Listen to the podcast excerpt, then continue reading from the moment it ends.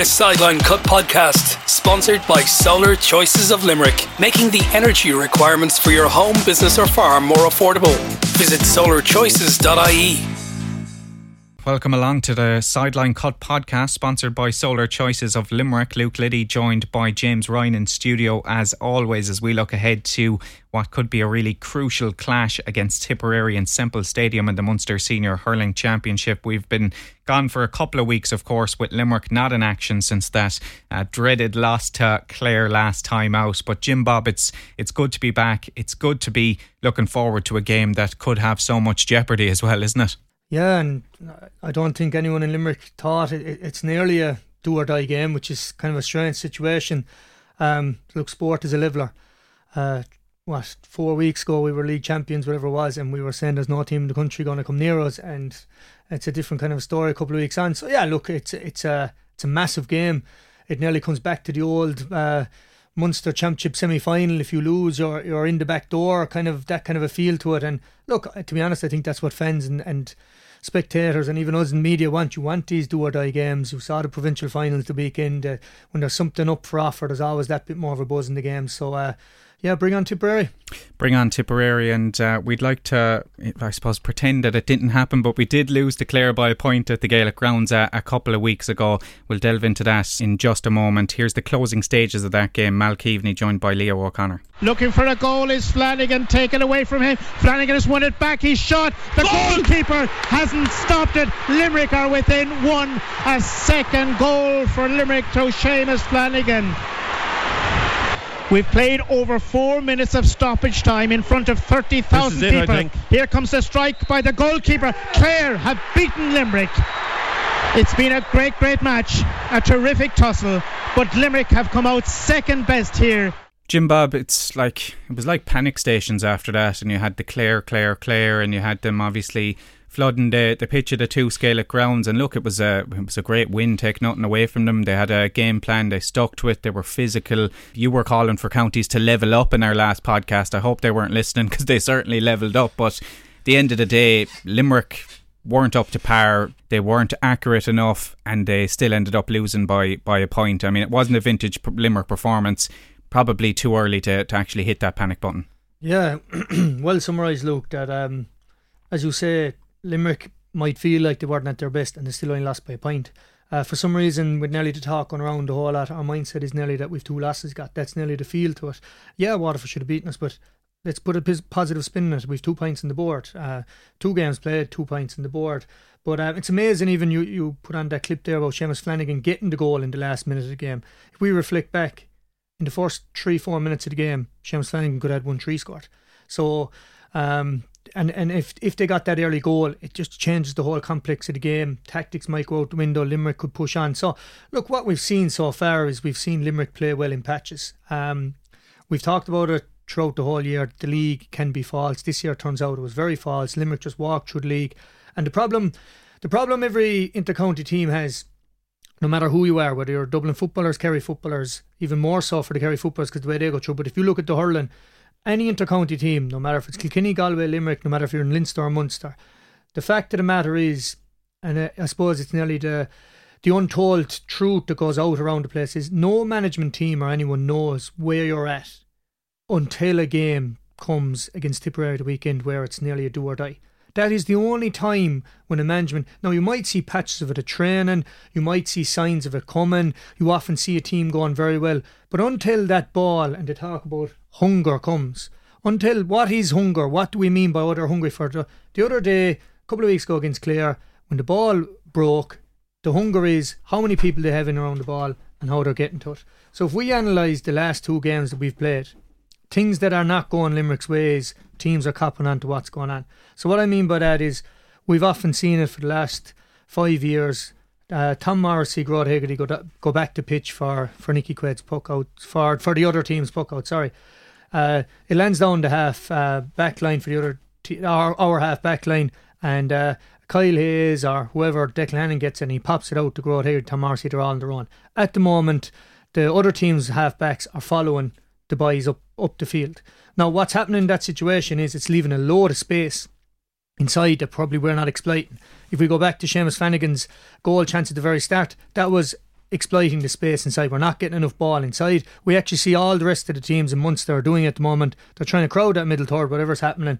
But for some reason at the moment, we're not able to exploit the space that's inside in the full forward line. At times, Aaron Gillane or Seamus Flanagan could be inside there with an ocean of space, and the boys are just not getting it in there quick enough. Now, that is because of the pressure other teams are putting in. If your two wing backs, Clare's two wing backs went up the field, the lads the other day in the breaking ball, well, then it's very hard. There's more players around you, it's hard to get the ball off, and there's hook and block and going on, and it's hard to get your head up and all things like that.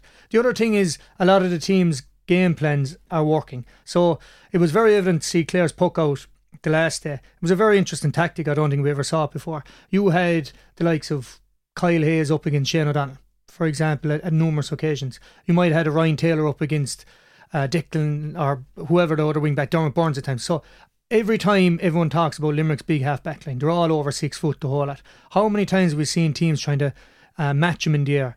The Clare lads, in fairness, and worked time after time so that there are two wing backs following, and every time the Clare lads were going up, it happened so many times. It was definitely a tactic. It was a pattern of play that kept happening where they kept batting the ball down. Now they kept batting it down in front of them as well, which maybe they were told. The stats will tell you it's 40, 40, 10, 10, 40 to the front, 40 to the back, 10, 10. There the stats come on. Every ball was batted down, so it was nearly 80, 90% in front. And every time Clare, do you call it, hunger? Do we think Limerick are lacking that bit of hunger, that bit of drive, whatever at the moment, going for four in a row? Look, maybe we're getting a bit carried out, but every time, if we look at this game as just uh, aspect of the year, Clare had more bodies in around the ball and they definitely won more primary ball. Now, maybe that was because they knew the tactic and they knew to get men in around it. So that tactic was working. So obviously they're putting more pressure on, on our puck out. The other, the other thing on their puck out, then they had a tactic. The other thing as well is Nicky Quaid didn't getting as many puck outs off. We saw it against Waterford, we saw it against Clare. If you go back 2018, boys were coming in, they were keeping the space and they were running to space. It was all lovely, they were getting the ball. Now they're going man and man, teams are falling. We're just not getting as much primary ball on our puckouts. But this is only things that are happening at the moment. Um, as I said already, we're missing a few chances. It could have been Seamus Flanagan could have had one three, and Glenn could have had a point or two. We missed a couple of frees the other day. We only lost the game by points. So if you reflect over that game, I could make an argument that we could have won it by five, six points. So all is not lost at the moment by any means. But the biggest worry at the moment is that Limerick, maybe it's from pressure on, on other teams, but there's a slight bit of panic coming on the ball. I don't know, is that uh, I don't know, effective we're not going well, or is it a mindset thing or whatever. But like even Kyle Hayes near the end of the game got a ball, he just laid it straight out. I think to Shane O'Donnell or something very uncharacteristic of this Limerick team to make uh, mistakes in the ball. They were, they, were, they were so good in the ball all the time. And again, look at the moment, what we've seen is patches of the Limerick team going for four in a row, and we've just seen maybe mindset slipping a bit. And again, it, you have to compliment Clare and Waterford at the moment, and maybe Tip will bring the same. They're trying different things, and a bit of it's working. They're putting new pressures on. Limerick are coming across new things, and it's affecting the game a bit. Yeah, that's for sure. Well, we spoke to Ger Hegarty, Jim Bob, myself, and yourself uh, just a couple of moments ago. It was a great chat with, uh, of course, uh, former Limerick senior hurler himself and uh, father of four time All Ireland winner Gearóid Hegarty. Uh, let's take a listen. Absolutely. Look, we were we were disappointed, certainly, like everybody else in Limerick. But you know, the matches. Let, us we got to be realistic about it as well. You know, Limerick have played Clare a couple of times in the last two or three years, and there's been nothing in any of the matches. Like they're they're they're tight and they're tough occasions. Um, this time Clare came out on top. Over the last previous occasions, there was a couple of draws, and Limerick came out on top in the Munster final. Obviously, last year at the, at the back end of of extra time. So we know that Limerick Limerick and Clare is a unique rivalry. And if they meet again, I hope to meet again later in the year. I hope Limerick get over this little blip and they meet again later in the year because it'll be a phenomenal location, whether it's in a Munster final or in All Ireland. But there's no doubt about it. On a given day, the Limerick Clare uh, rivalry just it just it just leads to fantastic occasions. Hopefully we'll have another dose of it later in the year. Do you think it nearly a loss like that can nearly stand to you, particularly at the early part of a of a championship campaign? I know every game is massive in the round robin because it's so competitive, but after not, I suppose, tasting defeat in so long in, mm-hmm. in the championship, can it nearly be a good thing that it happens early and, and look, you get it out of the way and, and you you regroup? I suppose when you when you when they've had such a long winning streak uh, and you lose a game and it doesn't derail your season, it, it's an opportunity for the management to, to press the reset button. And I'm sure that's what John Kiely and Paul and Caroline Currid have been doing over the last three weeks, as well as re energising the lads because they have looked a little bit tired. Um, I'd say the key focus has been just pe- pressing the reset button again and hopefully going on another winning streak Um, and that won't be easy, and we all know that. So, you know, I suppose the most important thing is if you lose a game like what they did against Clare a fortnight ago now, um, that, that it didn't undermine your entire season. And you take the positive from that being, well, okay, it's a match lost, it hasn't derailed our year. Let's reset the button and, and focus on the next game. What way was Gearóid after it, George? You kind of you kind of stay out of his way after a loss like that, and, and give him the space. You probably stay out of his way the whole season. I hadn't actually I hadn't met him for for for a couple of weeks to be honest with you because he gets into his own little little you know his own little um, uh, his own little bubble I suppose for want of a better word around championship time and we give him plenty of space. He's living in West Limerick, he's living out in Dromcollogher, um, and we tend to leave him alone. He gets enough and that's my that's my dog back and to that. but sorry about that. But um, he gets um, he gets enough stick from from the outside, so we tend to leave him alone. Um, and he's in that little bubble. He's fine. He got over very quickly, and he, he's he, he's much stronger than I was now when I was playing. And maybe it's because the matches aren't knockout. We just we touched on that a moment ago, but the fact that matches aren't knockout knock, knockout games like they were in my time, you move on very quickly and it's about the next mm. game. Yeah, and I suppose talking about the, the mental strength you need and social media these days, and obviously there's a heightened interest because it's round robin and you're coming up against the same counties year in, year out. Um, you mentioned Gearóid getting stick. I think that he kind of sticks out, and, and Limerick obviously get their share, uh, fair share of stick because obviously they're the champions, the three time in a row All Ireland champions, so you're always going to get it. It seems as though Gearóid gets it a little bit more than, than everyone else. You even look back to the Waterford game and the, the member of the backroom team getting involved. You look at social media, even opposing crowds as well. For some reason, Gearóid does seem to get the brunt of it a lot of the time. He seems to. I accept that. He seems to. Um, and, but you know what? He's the sort of player you want on your side. Um, you know, I, I mean, Gearóid is a very, he's a, what is he, six foot four, six foot five. He's a big physical guy. He's a strong, he's a strong bloke. There's no question about that. He, and he does play, you know, he does play, the, play going forward. Uh, and I suppose when you play as forward as that, and when you play with that sort of intent and aggression, it is going to rumble into scenarios where there's, you know, where, where, where there's where there's standoffs, and we had that in the game against Waterford. We didn't really have it in the game against Clare. He only came on for about 15 or 20 minutes. But I would far prefer to have fellas on my side, Luke, that are prepared to go into the engine room and fight, you know, rather than fellas that are waiting to get to receive the ball as a pass. So for, for me, you need you need guys that can get down and dirty, and he's one of them. Ger, um, James Ryan here. How are you getting on, Ger? Um, Ger, I just want to come back to something you said there because I'm kind of reminiscing here about my own father.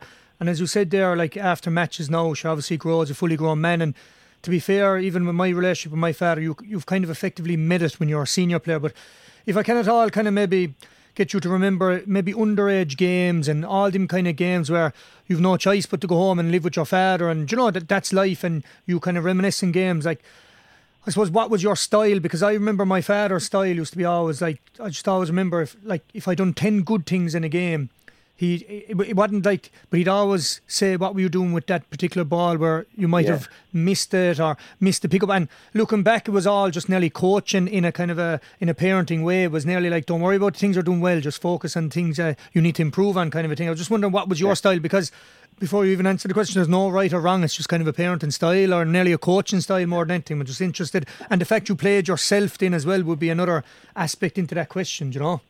Yeah, I'd say Irish dads, James. Irish dads, traditionally, no matter what the sport is, would always look in their sons and see the things easier that they did wrong than the things they did right and mention the things that were done wrong rather than things that were done right. I don't go there because I've been there myself and I understand it, and you know, and I do give Guru that bit of space, and David, his his brother as well, because he's he's trying to trying to make a breakthrough as well. Yeah, yeah. But um, I do I do give them a little bit of space. Um, look, as you said there, James, he's big, but he's a big boy. He's got four All Ireland medals in his pocket. I, I I've none. You know, I mean, we, we in my time we let a few few of them slip through our hands. But um, he's got four All Ireland medals in his back pocket, and with that comes knowledge, comes experience and know-how.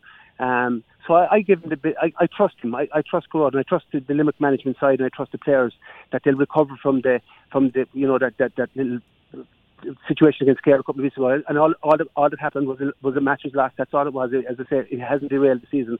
But I give him the space. I trust him, and I trust the rest of the players and the management that did that they'll get their season back on track. Hopefully next weekend. Yeah, uh, yeah good words about trust even there, and just even there, like um, I suppose on a more positive note, because I see there I'm recently retired myself from everything, the whole lot, and we kind of when we retire we reminisce.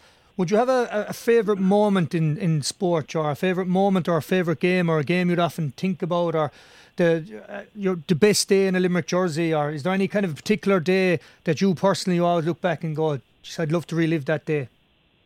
Loads of memories, Jim Bob, as you know yourself when you when you reminisce in your own career. But um, matches that would stand out, obviously, from a public perspective, would, would be would be the big games. Uh, like the, I go back to 1994 All Ireland. That was a game that that ran very well for Limerick. It was just in the last seven or eight minutes, whether it was concentration or whatever, we'd shot. I remember Eamonn Cregan said to me after she said, he shot 17 wides. I didn't even realise we shot, shot 17 wides.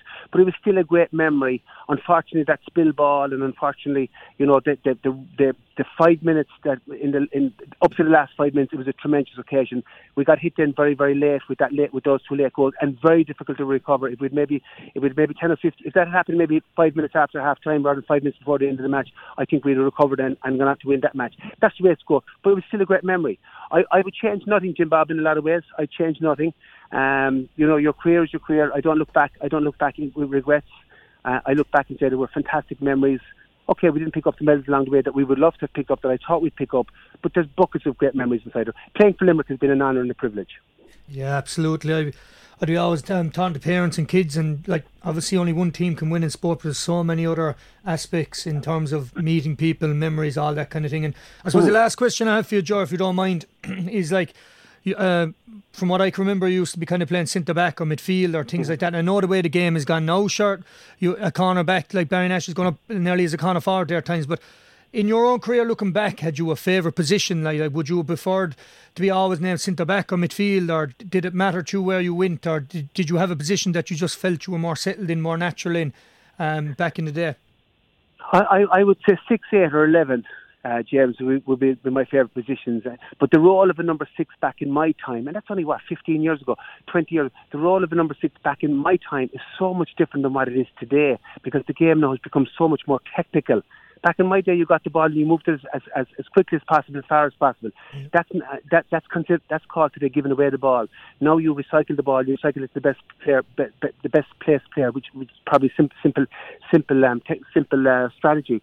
Um, but six, eight, or eleven. So that little, you know, between the two forties is where I would have always played. But as I said, the role of a number six um, is is uh, very different now. If I was to pick out my preference three them, I think the centre forward. I think playing as a centre forward, that role really hasn't changed. You know, the role of a centre forward is, you know, you're picking up your breaks from midfield, you're dropping back to help out your half back line, and you're, you're there to get scores. I would say number 11 is a great place to play, even in the modern game.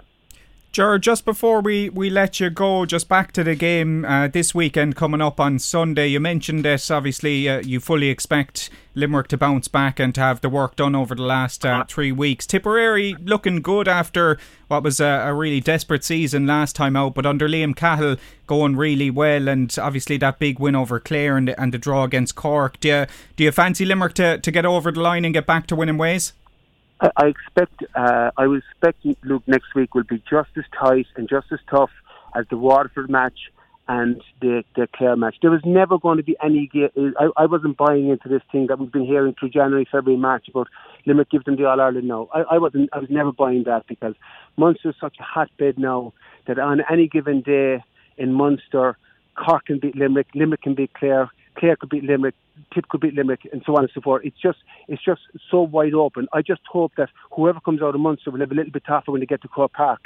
But as as because you know Munster is, is that much t- more tough to get out of than obviously Leinster.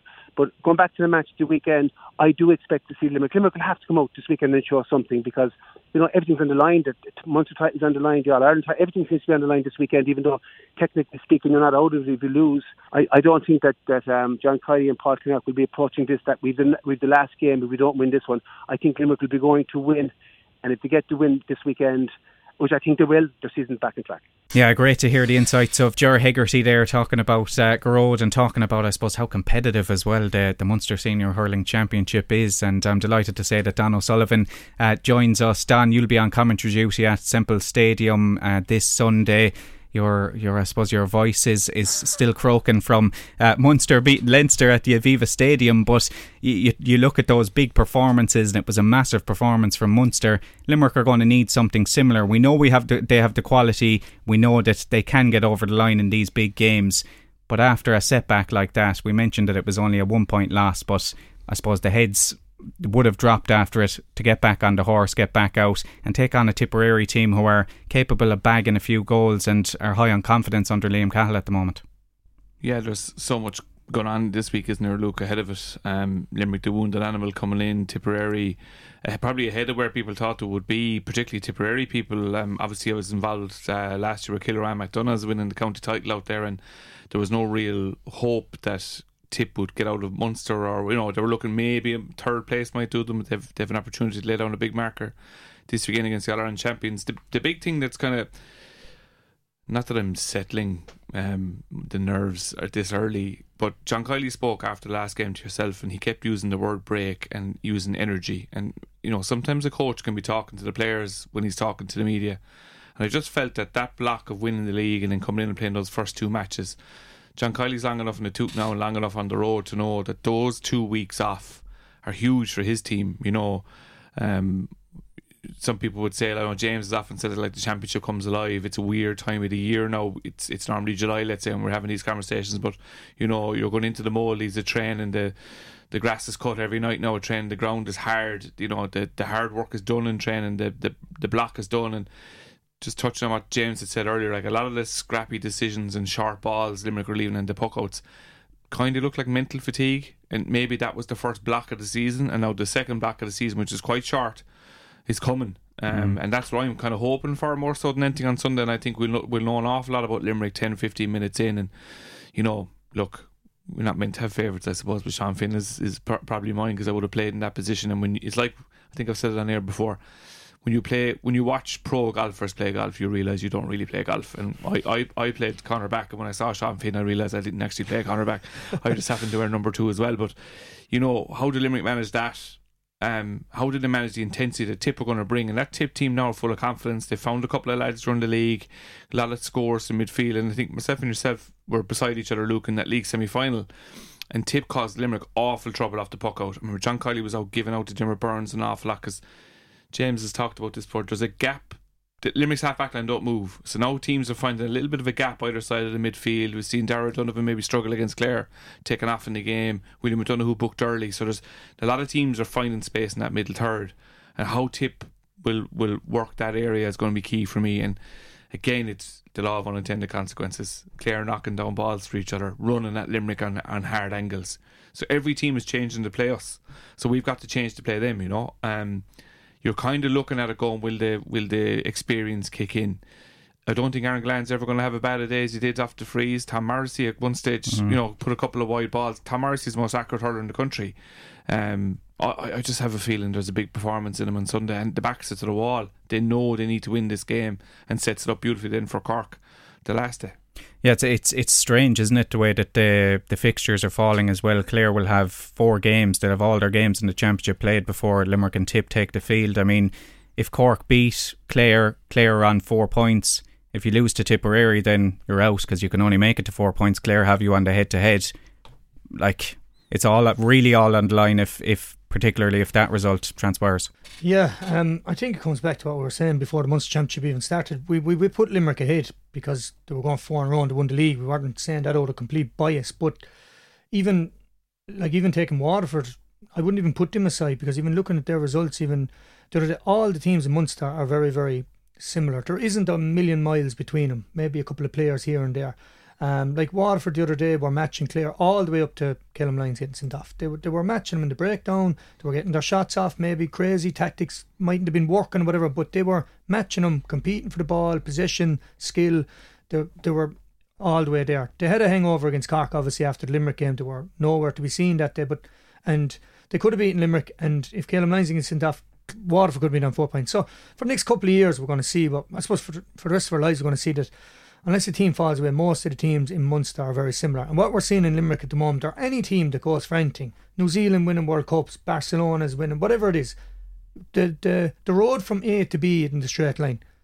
It might be some years. Um, I think Limerick winning the last two years in the All Irelands, they they were kind of rosy in the garden. It kind of went fairly our way, and I think that's why people are in a little bit of shock at the moment. It's like hand up to the mouth, whoa, this isn't uh, going a straight line. But that sport doesn't go that way. Life doesn't go that way. You've ups and downs. And at the moment, Limerick are they're they're in a they're in a sticky patch. There's no way about it. Like Don was saying, Sean Finn is injured. They're going to replace him and going by Don's talk. He hasn't got the call up. So who's going to be? Who's, No. go, who's going to be? Who's going? John Kiely won't ring me. who's going uh, who's going um, replacing him a couple of talking points and again like if you if you reflect over the last two games like there's people there you'd nearly swear that, that Limerick aren't performing and that the whole thing's gone south completely and that's not the case. Um, I do think that they went 1 8 to 3 points up against Waterford and I don't blame the team. I was in the mindset myself as a pundit or even if I was a player this is going to be walking the park. It's like the league games let's just go into flow here let's win the game by 10 or 11 points and I think it was kind of a psychological cue that just went into a little bit of a kind of a soft mindset we've got this one and, and as John Kiely said everyone the whole country was saying we're going to win and I, I am I giving counties too much credit in that I think they, they held back in the league. I I do hear a lot of this talk, and I'm kind of like, does this actually happen? But I do think a lot of counties held back what way they're going to set up, what they do tactically, the whole lot in the league.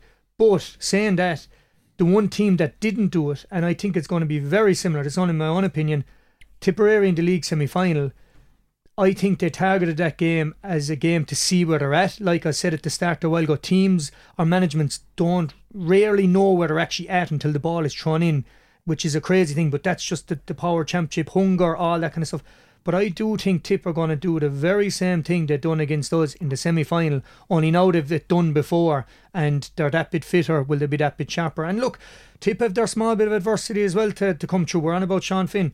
We it's it's well known, well documented that Tipperary are missing Jason Forde, and there, there's kind of talks around that Jake Morris hasn't much training done during the week, and he's their their go to goal getter as well, and he's very dangerous, and he's he's got a couple of goals against Limerick over the years. So look, both teams, it's a must win game. It's mouth watering stuff, but if Limerick show the patterns of play and the style they did in the first 20 minutes against Waterford and at times against Clare, they, they played very well. If they show that kind of form, uh, if they get rid of that small little bit of panic, which I'm sure they can, I think that's just a psychological thing or a bit of a energy in the next three weeks, as Don is saying. If they get rid of that and, as you say, tidy up the, the one or two missed frees and like uh, the one or two missed goal chances, and these are, the, I think, the reason why Limerick are in a little bit of shock at the moment, and we are as fans, like it, and why we think the whole thing's gone so is we're not used to Limerick missing chances in front of goal, and we're not used to making one or two little mistakes. It's been perfection, and I don't think there's been a team, even in professional sports, that can stay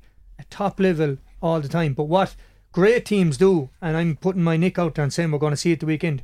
What great players, it's a saying in sport, great players aren't their greatest all the time, but they're their greatest when their greatest is required. And that's what we're going to see the weekend, as far as I'm concerned. You've got a group of winners inside in the dressing room say, Hi, lads, let's get the lid out now. It's time to win. And I think that's going to be the mentality you're going to see. Yeah, no pressure, Don. Um, I just wanted to, to bring up as well. I don't want to be harping back to the Clare game, but uh, something that stood out to me was was John Conlon's post match interview where he came out. Obviously, fair play to him for leaving the the brothers' wedding and, and going and winning man of the match, but he wasn't afraid to come out and say that we had a meeting last night. We know we're as good as them. We know we can put it up to them. I mean, I'm sure Brian Lohan would stand behind him in, in the way that, that Brian Lohan is, is I suppose, and, and his mentality. But was was it a bit strange to hear a player coming out and confidently say we're as good as this team who's won four All Irelands in five years and three in a row? Well, I would normally say it's weird to hear it, but James just touched on it. Who was the one team that drove Limerick to the to the closest pin of their Yeah. collar last year? It was Clare. So you're you're the manager that inside in that dressing room, and you're saying to that Clare team, you have to give them belief. You have to instill belief in the team. And he would have said to them, "Hold on a minute, lads. We took this crowd extra time. Like they're up there, they got the Liam McCarthy Cup for the last three years in a row, but we pushed them right to the wire, and it was up to us to finish the job. Like Adrian O'Brien from Kilmallock was brought in straight and conditioning to give them that extra edge to make sure they could stay the pace with Limerick, and they did, and they won the game. Right, so he's going to say it 100. percent The big thing that James has touched on there, because I was I was just thinking of it when he was saying it, and we've all we've never seen this Limerick team after winning three All Irelands in a row. No one has. So we've no terms of reference for what's going to happen on Sunday because we have no idea. We've never been here before. So this is like golden era stuff. But what we can do, and we're all in this room, I know, massive sports nuts. We can look at other teams, the Chicago Bulls, the great Celtics teams of the seventies, the New England Patriots. All those teams, Barcelona, your Man Cities, your Manchester. United, all the dynasties. It's when the questions are really asked, you see what they're like. And yes, there will come a point when the question is really asked and they lose. That's what happens, and they get knocked out and they won't be All Ireland champions, and that era will come, or maybe it'll be a year blip. That that happens, that'll come. But what I think will happen on Sunday, and I've seen it, and I know these players long enough, we know the character of the players, which is key. Like you're playing Waterford, you're playing Clare, you turn your man, the point is on, you tap it over the bar, you're 14 points to 10 in front, or whatever it is. Come Sunday, you turn your man, the crowd is up, the hairs rise, you go goal. I need to bury this. We need to win this game. This needs to be done beyond all doubt. You're five points up. You can't take the foot off. Now, I'm not t- saying you actually physically take the foot off, but mentally, we've said it before. It takes one guy on the field at any one time to think we have this and it's game over because it's contagious. What you'll see on Sunday, I think, is 15 guys more to come who are thinking we cannot take the foot off here because at the end of the day, they need to send a message to everyone else. We're back, and particularly to Cork the following week. So the big thing for Limerick on Sunday is start early, start well, but keep that gas on. I mean, the mind will have been sharpened. You've had two weeks to look at it now. Bear in mind, too, lads, the greatest city and county in the world for fellas to come up and say to your face that you've dropped off and what are you doing? And I heard this and I heard that. That That's classic Limerick. So I think this is a huge week. I think John Kiely actually doesn't say a whole pile this week. I think you've got guys in there, which we've never been around before, who've multiple All Ireland medals in the back pocket, and people are questioning whether they're good enough to beat Tipperary. What a position to be in. I just want to come in here before you ask the next question. Even is the like you have to like if you take Limerick aside, and obviously we're all biased towards Limerick, you have to respect John Conlon's mentality there. That straight away, like in order to achieve something, you have to believe it first, whether you like it or not. We um the lads have Caroline Currid in their whole the whole thing is ninety percent mental all the time. So if if you talk about a player in general, if you want to put the ball over the bar, you have to picture it going over the bar or believe it's going to go over the bar first. Whether you believe in all that imagery or all that, you do it unknown to yourself the whole lot, right?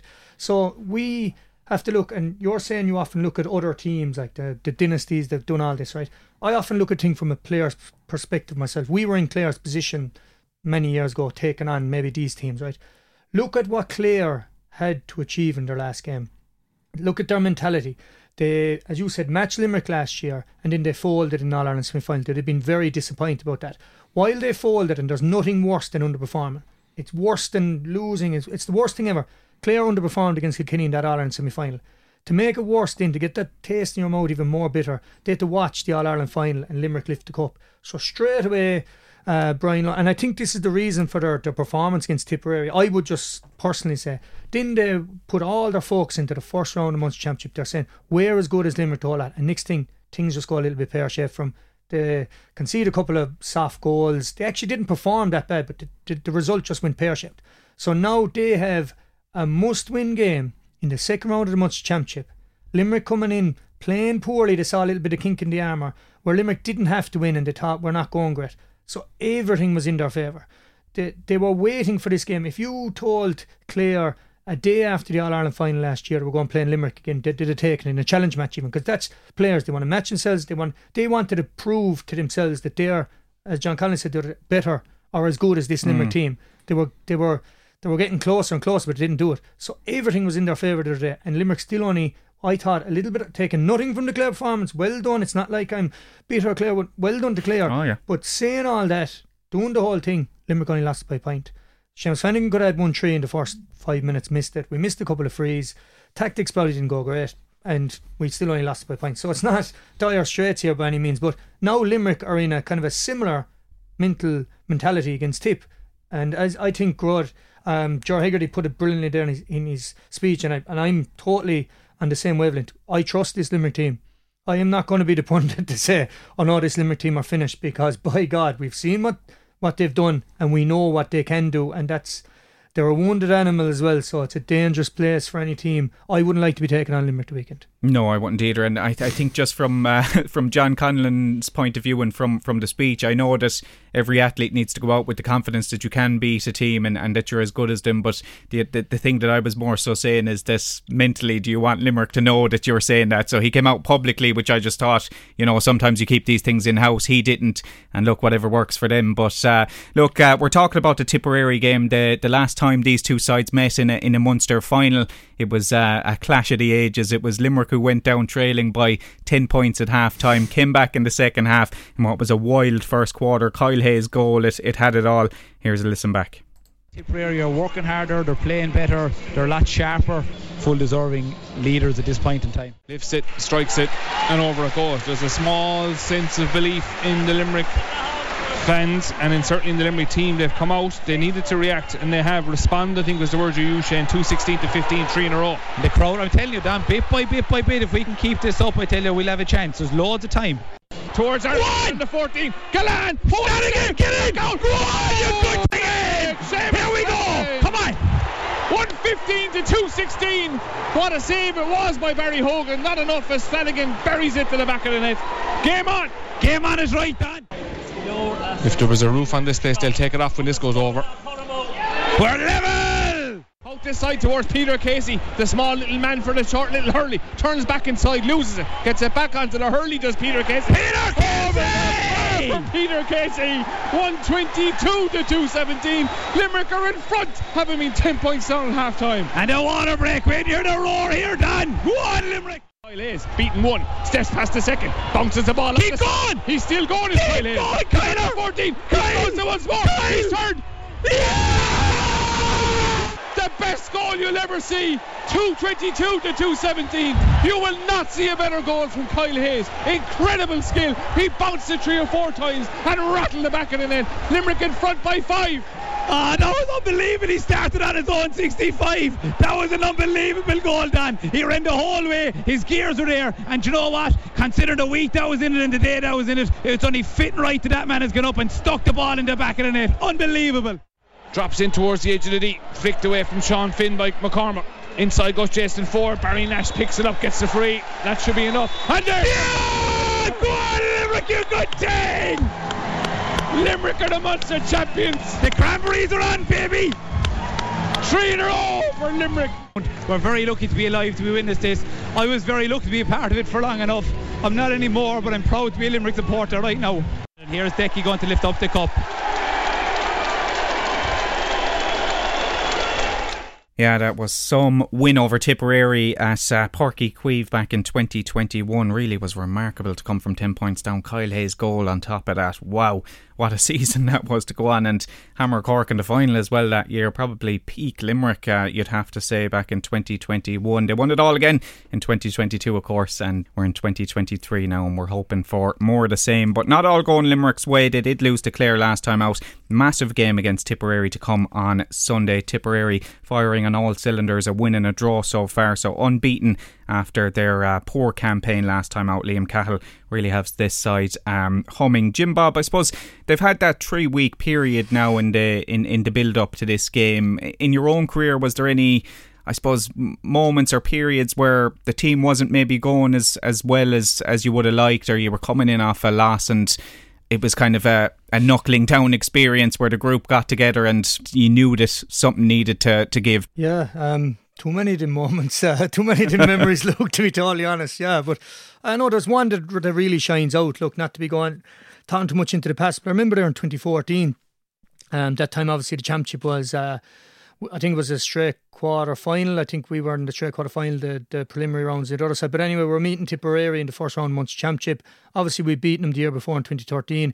In 2012, they actually uh, beat us, but it was in the last kind of 10 minutes. Tip just got a run us and, and, and, got a goal, and we, we, we, competed, and that was nearly a shock result. It was That was nearly the first moment where we knew we could compete with the likes of Tipperary and Kilkenny. Anytime you're doing that, you know you're in the mix. But 2014, anyway, we, we just, I, I, I remember the league didn't go our way. We obviously didn't get promoted out of 1B. We weren't going that well. A couple of weeks before we were playing Tipperary, they were red hot favourites with little kind of a coming together, shall we say, with the under 21s. There was a, there was a bit of a altercation. I, I may or may not have been in the middle of it. um, there was words spoken, and you know what? All all it broke down to was a there was a bit of pride and passion from both sides. Limerick under 21s were obviously very strong that time. You Darren Barnes, Cian Lynch, uh, Darragh Donovan, uh, Kyle could have been floating around. They were all looked, they're all around the one goal. Barry Nash, they were all playing against us, and there was kind of a moment in the game. And but what it did was it, it nearly galvanised us as a group, and anyone who talks about sport in any sport, they'll always talk about a moment or, or something might have happened. It could have just that spark to ignite them and, and things like that. So, like as you say, bringing it back to present there, like they've three weeks, three weeks at the moment. It's gold dust. Um, because the, the, the season's gone so compact now, and I, and, and I do think with all this periodisation and strength and conditioning and coaches, no team has this fully figured out yet. This is a, a relatively new championship, so to have these three weeks, um, as Don said there, I, I think he's right when he talks about energy. I think that's what I'm talking about. Just that bit of energy, that bit of panic, a couple of missed freezes. There are a bit of mental, physical fatigue there slightly, and did three weeks to regroup. So you're just hoping that maybe there might have been a moment, or or even it could be like. Um, I do hope that Limerick get into this mindset at the moment of dim against us because there's a lot of stuff being said and even the general public and oh we're not going great and there's a lot of rumours going out around the whole and you just hope that maybe that kind of stuff you'd be amazed what might galvanise a group and bring them together. I remember one particular game uh, Kilkenny lost to Dublin the league final. It happened to be the league final, and they were going straight into Leinster Championship. It was different that time. It wasn't the league. And uh, one reporter wrote that Kilkenny were uh, croker chokers, and they were in around the same kind of period of their careers like uh, Limerick, where they were going for four in a row or three or four in a row at the time, and, and did one bad day out, and they were all calling them croaker chokers because they, they lost it in Croke But like you'd be laughing at it now, but what it did it was galvanised all the players. So you'd be amazed with something written or something that happens at training or something might happen this Limerick team and it might bring them together. Um, like even going back to that that comeback, that half time, uh, Liam Sheedy clapping everyone off the field. They thought the game was over. Limerick went in and regrouped. Like it only takes a moment to to get a good group together. Like so, um, they've had three weeks now, which is an awful lot of time.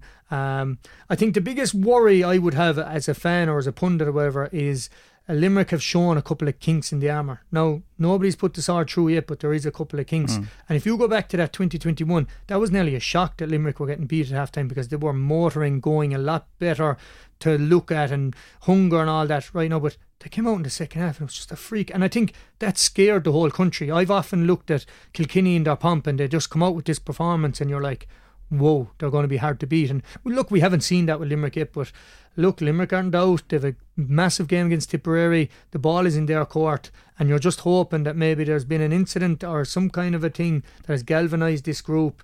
Um, and we will know come throwing on, on, on Sunday just to talk about this Tipperary team because obviously a, a good performance against um, Clare, scoring five goals in that game and uh, really running riot. Obviously, Clare unhappy with with their performance that day, but did start to come back into it late on, and then you had that classic that, that wasn't on RTÉ television was on GAA Go and sparked uh, a massive debate. But uh, that game between Tipperary and Cork, I mean, obviously two sides known for their attacking prowess, for banging in the goals, and, and they didn't disappoint. But you looked at Tip in that game and they looked to be in control of the game and Cork I suppose on the back of the goal scoring form that they showed came back into it and, and snatched a draw at home. But probably if you're if you're Tipperary you're probably mm, the worse off of the two counties in terms of your mind state after that because it looked like they had it in the bag. And maybe that's a good thing for Limerick isn't it? There you're talking about chinks in the armour. Tipperary probably have plenty of those as well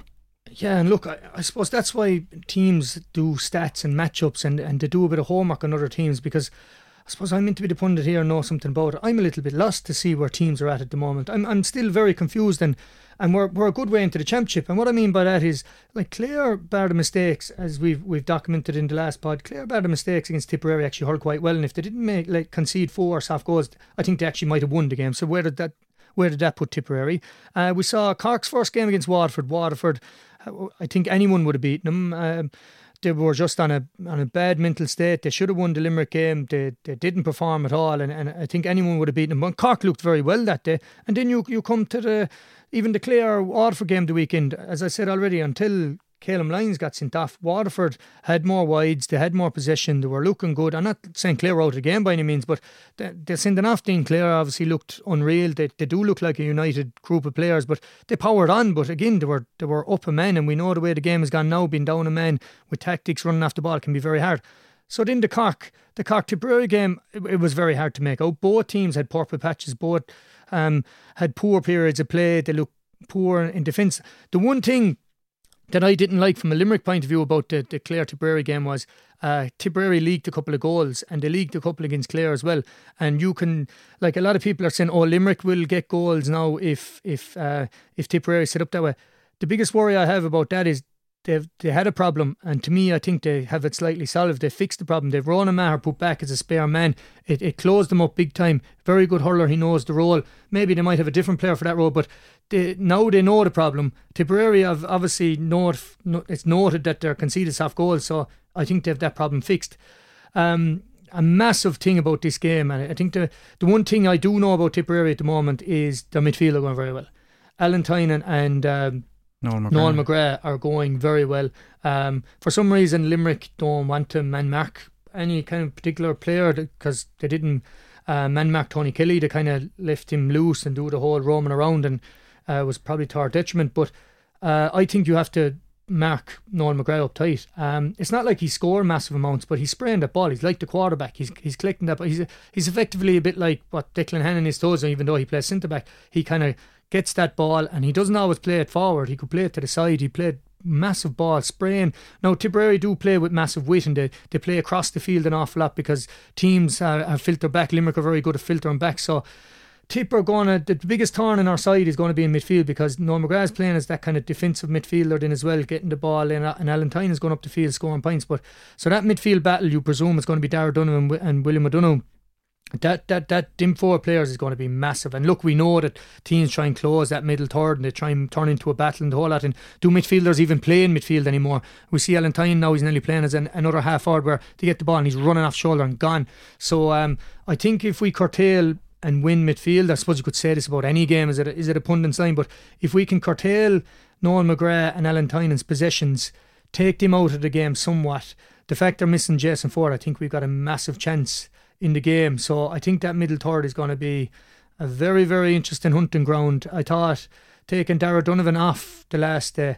Um, not saying they shouldn't have brought maybe I think it was David Reid. Maybe they should have brought him on, but I wouldn't have taken Darragh Donovan off myself personally. I thought he was picking up a lot of ball. He was laying it off and that, and I did think it changed the game a bit. So, and Darragh had a very good league, and he was very good uh, as well against Waterford. So, I think Darragh Donovan, William O'Donoghue was awesome the last day. By God, he he he was unbelievable. It was best game I'd say he, he's ever had. I thought he was outstanding. So if we have them two boys going well and we know what they can do, um, I think the, the two matchups there is going to be a massive, massive uh, boiling point in the match.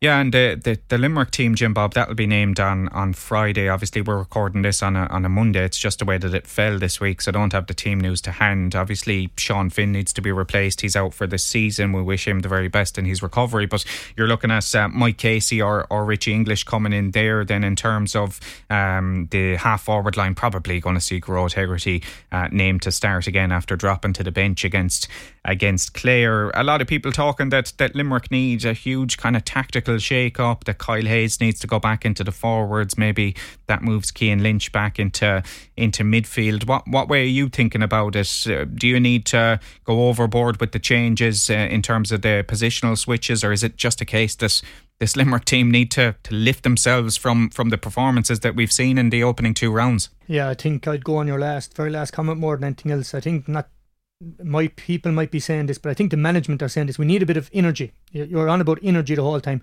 Just need a little bit of a shake up, and maybe they need to do something to maybe tactically maybe to change up. So that's why the talk is going on about Kyle Hayes going back up in the forwards. Now I've been a massive advocate of Kyle Hayes going back up in the forwards for years. I think he put him centre forward. He running at teams. He getting goals, points. Possible to Mac. He nearly takes two defenders out of it when he goes on a run. And look, it's been well documented teams are taking him out of it at the wing back position. They're stopping his runs. a bit like football. They're they're just shutting him down. They're making him go across instead of forward all the time. And um, look, Kyle Hayes motoring going forward up the field. You know Limerick are going well, but with with Sean Finn out, they can't afford. I don't think Limerick, even all the players they have, I don't think you can afford to take him out of uh, half back at the moment. Anyway, the, the other thing about that is when you do move, like they move Kyle Hayes up in the forwards there one day, and like we just think, oh, Kyle Hayes up in the forwards now, he's going to start. I don't care who you are. If you take a player that much out of position, I know positions have changed in the whole lot. It'd be like we're saying, oh, Barry Nash is unbelievable now, he's going up the field. If you took Barry Nash out of cornerback and just moved him back up corner forward, he's not just going to suddenly know the movements, make the runs, and put the ball over the back. In the middle of championship. In the middle of championship. so, but we expected this out of Kyle Hayes a few years ago. Oh, he's just going to turn it on above the forwards.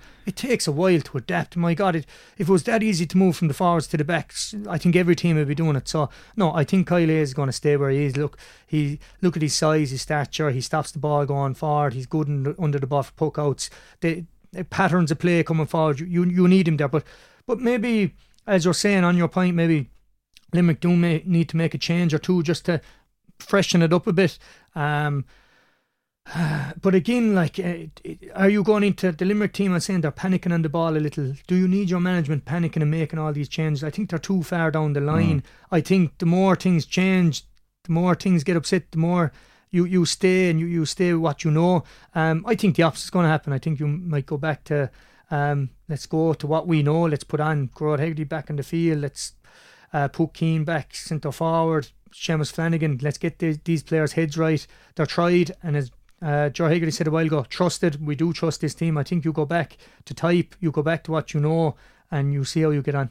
That one throwing in at four o'clock on Sunday. We'll have full live commentary of the game as well, online, on air, and on the Live 95 app. Uh, Jim Bob and Don O'Sullivan um, will be on duty for that one. I'll be down there as well myself. Really looking forward to it. Jim Bob, I wanted to ask you about the the underage as well, the underage hurling in particular, because obviously out of the under 20 championship, out of the, the minor championship as well.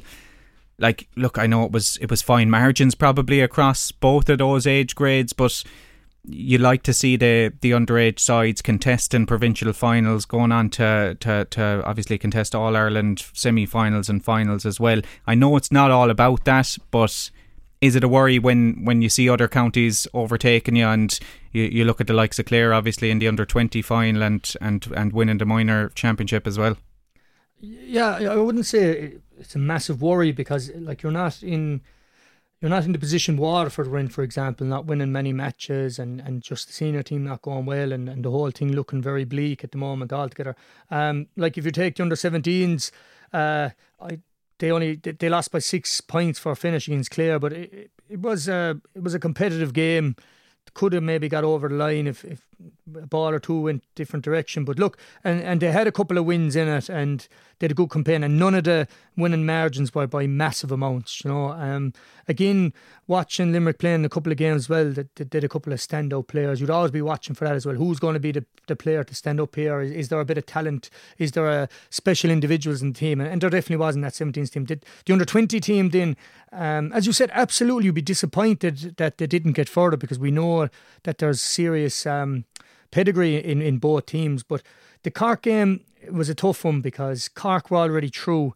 Um, Limerick were coming on. Now you don't ever take any team for granted, but I don't, I don't, I don't think um, we expected Cork to come out as strong and, and to go for the win as much as they did.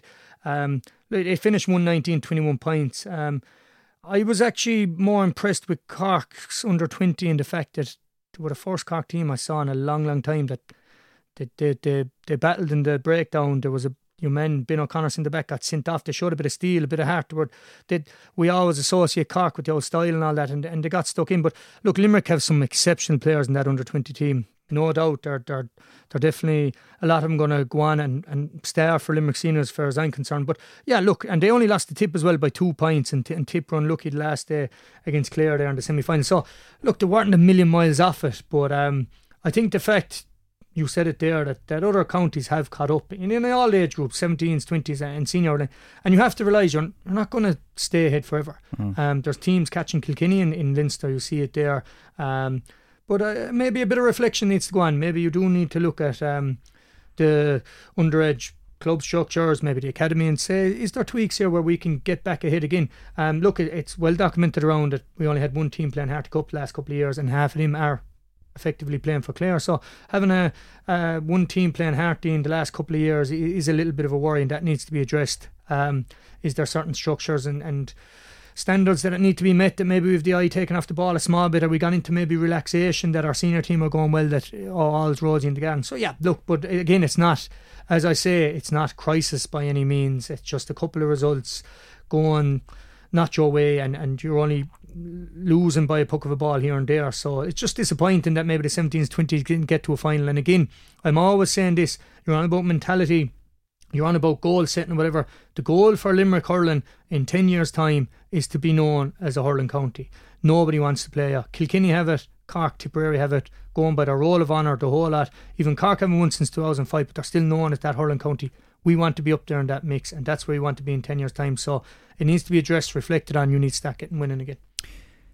Talking about uh, being a hurling county, the footballers though had a had a great win in the Tailteann Cup as well. Jim Bob seeing off uh, Longford at home. It was uh, two goals, two sixteen to to one sixteen. The scoreline there, goals from Cahill Downs and uh, a Brian Donovan penalty. Look, Longford came and, and they really gave it a right crack at the at the two Gaelic grounds. Now Limerick go to take on a Carlow side who went to Aughrim and got over the line against Wicklow. So it's going to be another tough game. We expected coming into this Limerick to get out of the group from an outside point of view looking in, but it's it's not going to be smooth sailing. They they had to fight for that win over Longford. Yeah, the, the Tailteann Cup is, as I keep saying, it's in its infancy. It's only the second year coming around. Um, some of the games in it, some of the highlights in it there were unbelievable to watch. And the reason for it is you have a lot of even teams playing each other. Um, Limerick would fancy themselves to be a little bit ahead of a lot of teams, and they, they are. They play Division Two football all year in the league, and I think the, the league and the football is completely different to the league in the hurling. The league and the football is it's nearly like champion. It's very competitive. You end up playing matches in the second or third round, and they could be do or die matches, and you're playing against teams of your own level. So Limerick have played Division Two football. They have that in the bank all year. They've had um, a very unlucky Munster semi final against Clare where they could have won it. So they came with a bit of momentum. Um, they got lucky, they got a last minute goal, but again, to win anything in any year to qualify, you need that rub of the green. They got it. And as you say, Wicklow had Carlow beaten. I, I saw the highlights of, I can only go on the highlights, but Wicklow had Carlow beat they were, I think it was five. Scored points. the last six points. Yeah, I think, I think they were yeah. five. I think they were five points up in, in the last five minutes, and and Carlow got the last couple of scores. Now, what I saw from that Carlow team in most of their scores throughout the game is they they had that energy. We're hoping Limerick and the hurling will have. They had that energy. They were running off the shoulder. They cut through uh, Wicklow there for a finish, and one or two of their scores at the end could have been goals. So they're going to be dangerous. Look, I. I've played Division Four football. I've played Division Two and One, or Division Three and One football. I know on any day in football, you will meet a team organised, well set up, and they just need to. It, in Limerick have won their first game in Tailteann Cup, but it was again you'd home advantage. There's one away, one at home, and one neutral. So they have their home game won, which you'd be expecting. So they can't take their eye off the ball in any uh, Carlow or Wicklow in, in, that. And again, you'd be just hoping they come through and there's going to be tougher games ahead. Again, you've Meath inside in that, and you've a couple of great teams inside in it. So, um, look, all to play for, but you you'll be hoping, and I do think Limerick are going to be in the mix come the semi-finals of the Tailteann Cup. Yeah, and wouldn't it be great? Um, that's where time is beating us here on the Sideline Cut podcast for this week's instalment. We do thank our sponsors, Solar Choices of Limerick. We also thank our listeners for tuning in as well. Let's hope that we're back next week and we're not talking about being out of the Munster Senior Hurling Championship. Fingers crossed for a big win against Tipperary at Semple Stadium. You can join us for full live commentary of that right here on Live 95. We'll talk to you next week. The Sideline Cut podcast, sponsored by Solar Choices of Limerick, making the energy requirements for your home, business, or farm more affordable. Visit solarchoices.ie.